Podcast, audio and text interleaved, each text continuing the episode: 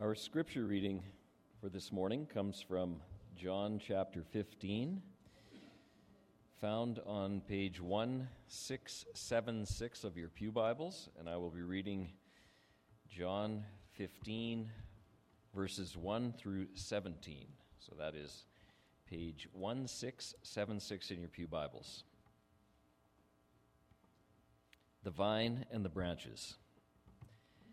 I am the true vine, and my Father is the gardener.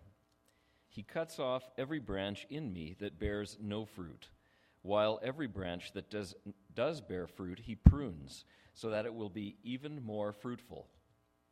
You are already clean because of the word I have spoken to you. Remain in me, and I will remain in you. No branch can bear fruit by itself. It must remain in the vine. Neither can you bear fruit unless you remain in me. I am the vine, you are the branches. If a man remains in me and I in him, he will bear much fruit. Apart from me, you can do nothing. If anyone does not remain in me, he is like a branch that is thrown away and withers.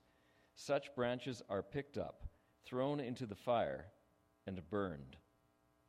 If you remain in me and my words remain in you, ask whatever you wish, and it will be given you. This is to my Father's glory, that you bear much fruit, showing yourselves to be my disciples. As the Father has loved me, so have I loved you. Now remain in my love. If you obey my commands, you will remain in my love, just as I have obeyed my Father's commands and remain in his love. I have told you this, so that my joy may be in you and that your joy may be complete. My command is this: love each other as I have loved you. Greater love has no one than this, that he lay down his life for his friends. You are my friends if you do what I command. I no longer call you servants, because a servant does not know his master's business. Instead, I have called you friends, for everything that I learned from my Father I have made known to you. You did not choose me, but I chose you and appointed you to go and bear fruit, fruit that will last. Then the Father will give you whatever you ask in my name. This is my command: love each other.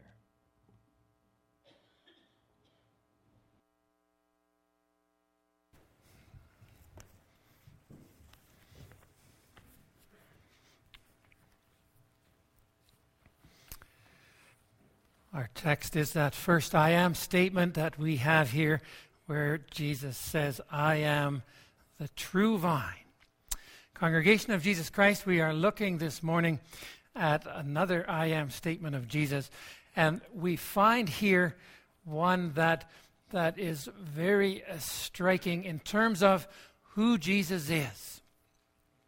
When Jesus makes these I am statements, he is stating, first of all, his greatness, that he is God, the true Son of God, sent into the world as the Savior. That, first of all, is always clear in these I am statements, and that would resonate in the minds and hearts of the disciples and all those who heard this. They would, they would be reminded again, even as we are reminded every Sunday, of God's love in Jesus as our Lord and Savior. Jesus here, in specifically this I am statement, suggests most clearly that, that he is the central figure in, in the long work of God's saving plan, that he is the vine, the, the stem, the central source. We we need to just, just enter into that a little bit, because when Jesus says, I am the vine, and you and I, we are We are thinking, yeah, pumpkins was a good example. We are thinking a little bit of, of, of something that's not really terribly close to us and, and common and constant. But when Jesus says, I am the vine, he is touching, he means something that, that touches the hearts of the disciples and all who heard him as well. So the I am part, absolutely, and the vine part, very strong, very strong identification. Vine is Israel. To, to talk about a vine, a grapevine, is to talk about the actual self-identity of the people and of Israel.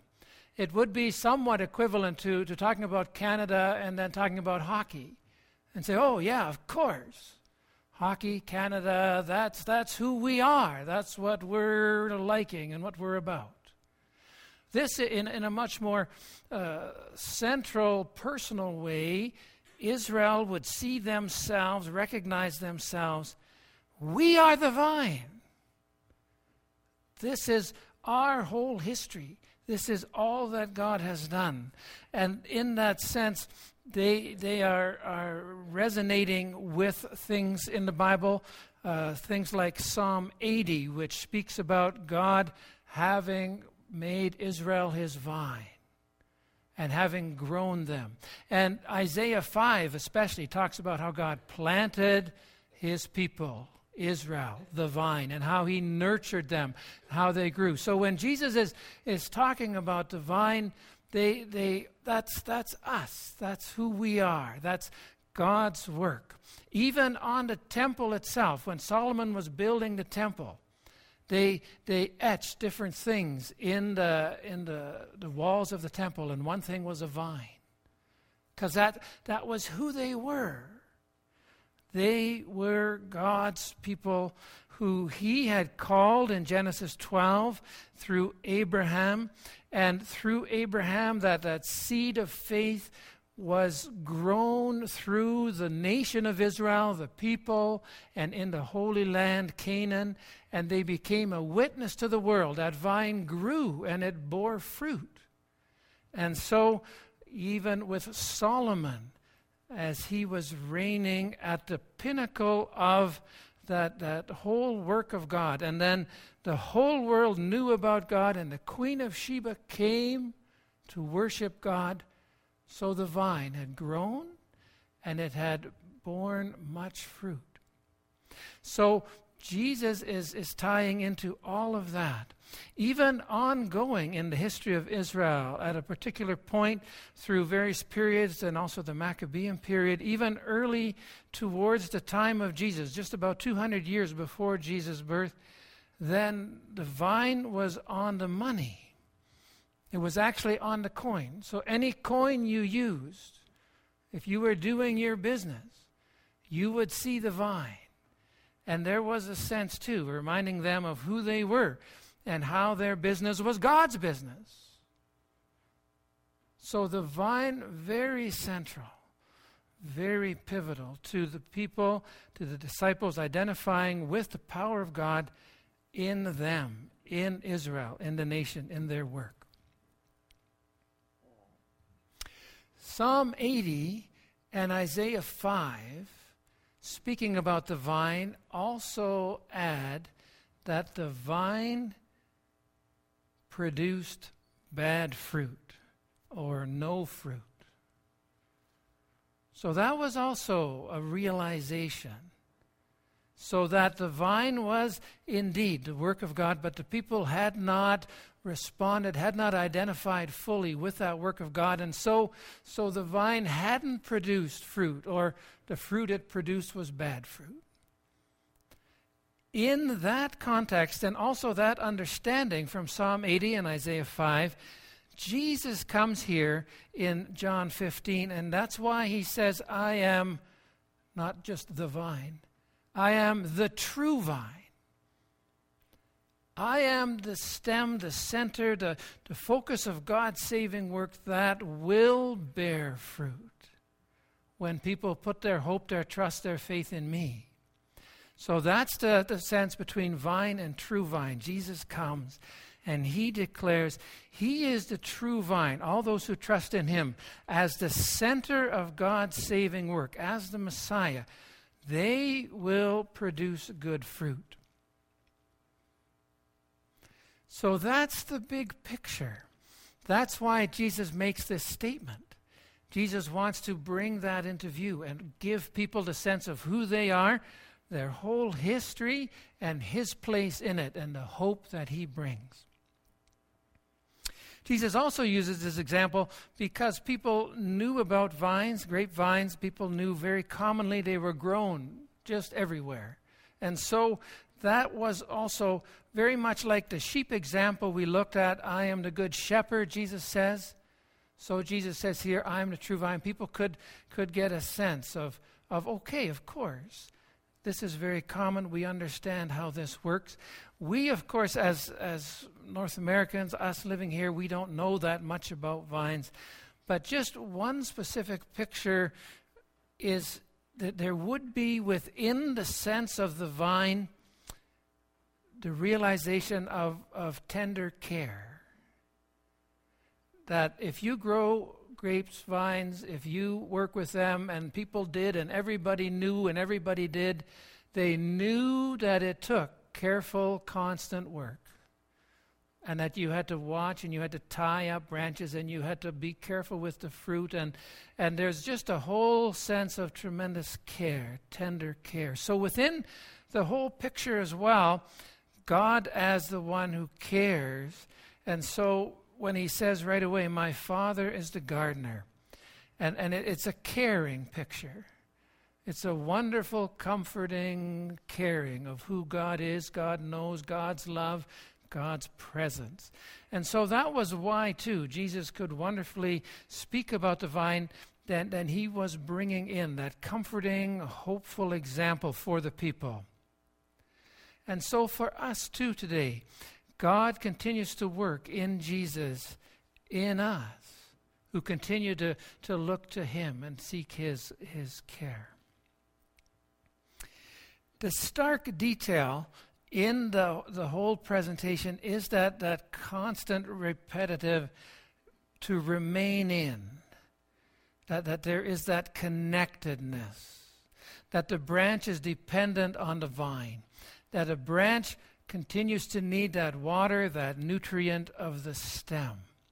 And so in, in that sense, for us very much too, our living, our life needs to be grounded in our faith. And that's where we get our sense of purpose, our strength, our focus, our, our direction. And so when it speaks here about remaining in the vine, remaining with our Lord, that's a beautiful constant reminder too. One exceptionally fascinating detail that I just want to point out to you is verse four, where we, we can definitely, it says, remain in me, remain in me. But it also says, I will remain in you. Remain in me as I remain in you. So it's it's a very powerful picture of grace that that we try, we try, and, and we we work at too. How can we remain in our Lord? How can we, yeah, be faithful in worship, be faithful in devotion, faithful in prayer? At the same time, even more so, Jesus says, I will remain in you. Wow. That that Jesus is holding on to us. Jesus is, is keeping after us in a way. So when we go astray, when we when we feel we don't have time, when we feel we we aren't as close to the Lord, he comes to us again. He continues to reach out. And that is a beautiful part of this picture as well. As we remain, he says, remain in me, and I will remain in you. He will continue to work in us by his word, by his spirit, by his grace. And so even when sometimes people are distant, we feel distant, we have that constant comfort. And one commentator really, really highlights that too in terms of this passage, how Jesus wants to be close to his people.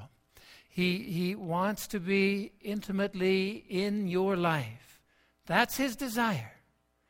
You might think, oh, he's busy. He's not interested in me. No, he is. Everything about you, he is interested in. Everything that you worry about, he is worried about. Everything that you wonder about, He is there to guide you through. The picture is tremendous, wonderful, caring picture of the vine and the branches. We continue to, to respond to Jesus as he works in us. So that, that sense of, of remaining in continues to be a central focus, a central purpose of this passage, a wonderful uh, comfort, uh, a continuing challenge that we seek to be close to our Lord. Now, in God's grace, verse two adds pruning. The idea of pruning the vine. Vines uh, send out uh, suckers and and different shoots that that are are not fruit bearing. And if, if you know anything about even some of the wine industry, and the, if you've ever had a wine tour, uh, you go through the vineyard and you see that they take the central branches and, and they, they tie them on the wires there and they cut off a lot. Because a lot of the, the vine, a lot of the branches that, that do come up are, are just empty. They are taking energy from the vine, and they are not going to be producing any fruit. That that we can understand too, a sense of, of the various distractions that come into our lives.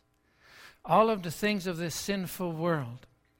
And as we get involved in things apart from faith, apart from church, apart from the things of God, yeah, our lives are busy, absolutely, but they are not fruitful. They are empty. And so in grace again, it says that, that God prunes those away. He helps us to see too that that just, just being busy with other things on the weekend or just, just not having any time for devotions or not having any time for church and faith, that's not helping. That's not where life and joy and peace are. And so to be clean of that. Verse three says, you are already clean because of the word I have spoken to you. That to let the, the word of God work in us, to, to identify those things that are not really helpful or profitable or fruitful, and to, to receive that cleansing, that forgiveness, that, that grace of the Spirit, giving us strength to say, hey, I'm not going to be wasting my time here or there, or wasting my money doing this or that. My focus is going to be on God's work, God's will in my life, in this world. And that is where true love and joy and peace lie. So that pruning is that sense of removing what is dead and, and deadly. And Jesus was constantly addressing that to bring people into a healthy, growing relationship with God and with Him. So that people could go forward strong in faith and purpose, in grace and love. So those are, are all wonderful aspects of this I am statement of Jesus, comforting and encouraging and guiding us as we too seek to follow our Savior and serve our Lord. Finally, the application here. What, what is the application, the emphasis? And I just want to highlight it in a couple of the verses here. John fifteen, verse two. He cuts off every branch in me that bears no fruit, while every branch that bears fruit, he prunes so that it will be even more fruitful. So, so being fruitful is the goal. Verse four. Remain in me and I will remain in you. Beautiful. No branch can bear fruit by itself. It must remain in the vine. Neither can you bear fruit unless you remain in me. Oh, okay. This is about bearing fruit. Verse five, I'm the vine, you are the branches. If a man remains in me and I in him, he will bear much fruit. Apart from me, you can do nothing. So, so bearing fruit is the goal. Verse eight, this is to my Father's glory that you bear much fruit, showing yourselves to be my disciple. So we have that, that purpose of the vine is to grow grapes. The purpose of a Christian is to bear fruit. So the purpose God has for you and for me, the reason that we are hanging around is not just to hang around, is to bear fruit. That's what God calls us to. Now, you might wonder, what is that fruit exactly? There is in the Bible many aspects of bearing fruit. But here, the fruit Jesus is talking about is, is the sense of obedience. And we find that in the added context of verses nine to seventeen that we also read. Those who love Christ will obey his commands, verse ten. The fruit of faith, one of the fruits of faith is, uh, the fruit of faith is loving obedience, expressed in different ways. And definitely one aspect of that fruit is, is also to, to see Jesus at work, to see God at work building up his church and kingdom. Obedience that sees what God is doing in Jesus and through the church, through the work of ministry, to become part of that great and glorious work of faith and vision. So this loving obedience has many forms, but but really one concrete form that we have before us today that the, the deacons just are highlighting for us today in this pamphlet, and you will find this in your mailbox, is through the sense of, of faithful giving. There is a sense that, that to be aware of the needs that are out there, to be aware of the ways that God is working, and to support that work is, is a way of bearing fruit in the service of God, in the service of our Lord. That ties in to the understanding of the vine when they put the vine on the money. That, that we respond to what God is doing by having the sense of the money that we are given by God is ours to be used, but especially too in service of him. And so like the vine was on the money in ancient time, so we need to, in, a, in, in one sense, to have that idea too. The money we have, God God has a claim on, on, yeah, part of it, a tithe, that he needs that, uses that for wonderful things. And so that that would also be our sense in terms of our faith, that we would be fruitful in responding in loving obedience, in faithful giving to the work of ministry. And that can be too through, yeah, all the opportunities that we have here as a church, that our hearts recognize the love of Jesus, the grace of Jesus in our lives, and respond in thankful obedience and love to support and work in the ministry that is around us.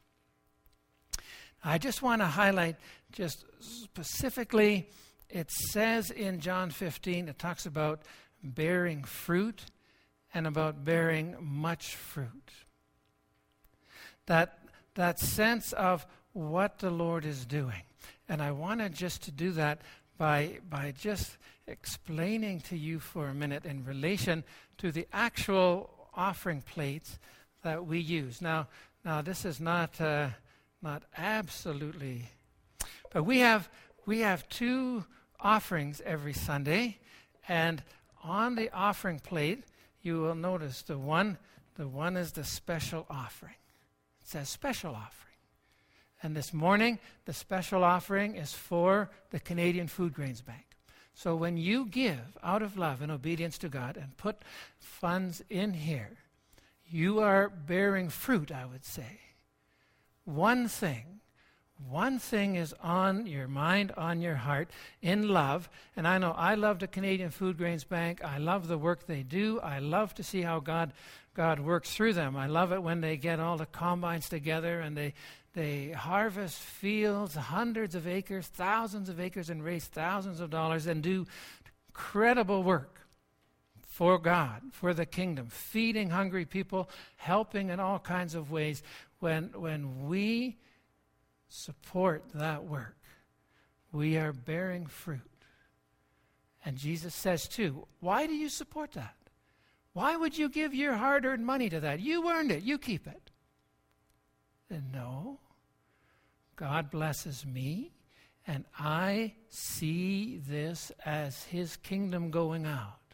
So I'm ready to give, give significantly to this work, because this is something I love as I see God working in it and through it. So fruit, fruit would be the Canadian Foodgrains Bank.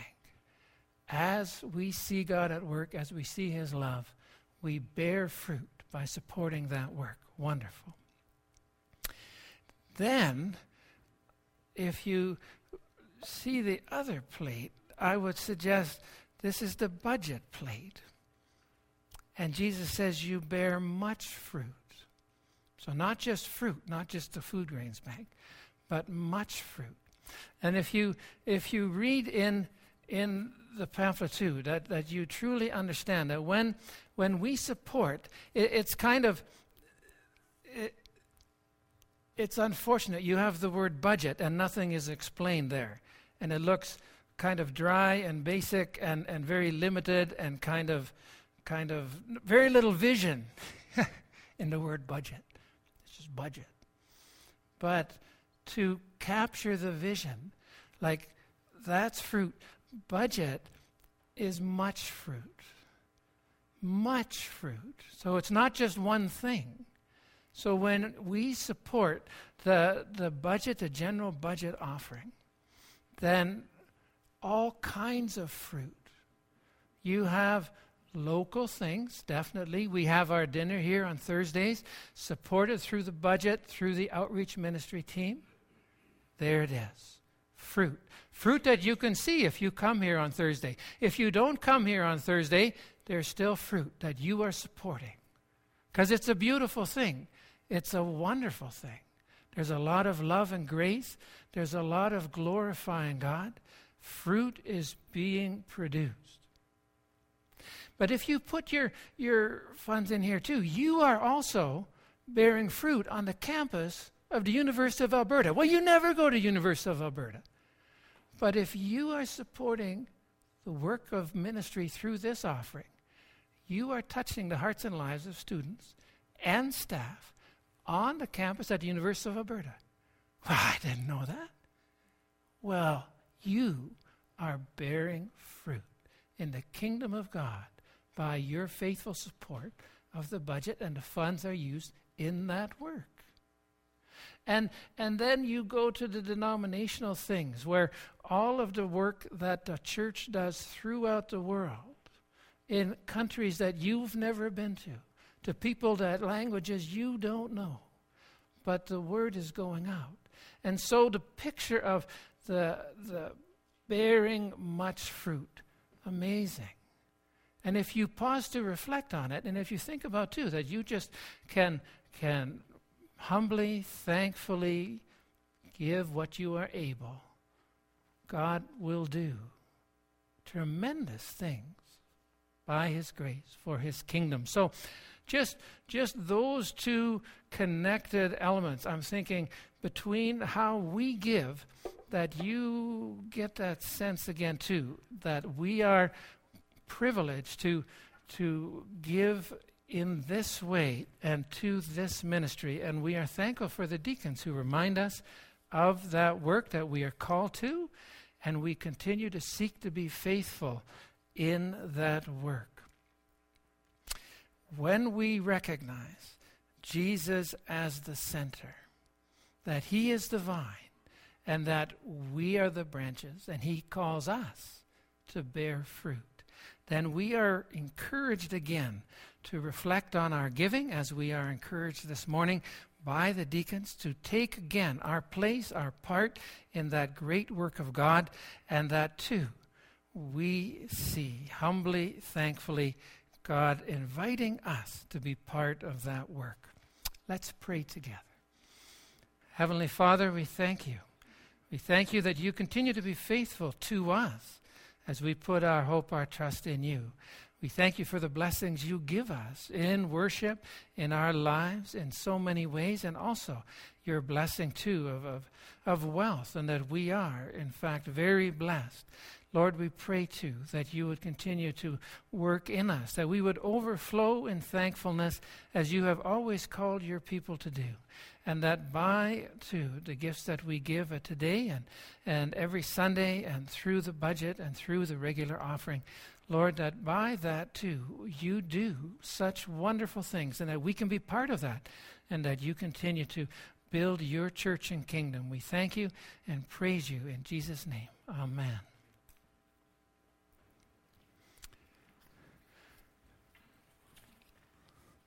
We are going to respond in singing a song of thanksgiving. Salvation belongs to our God.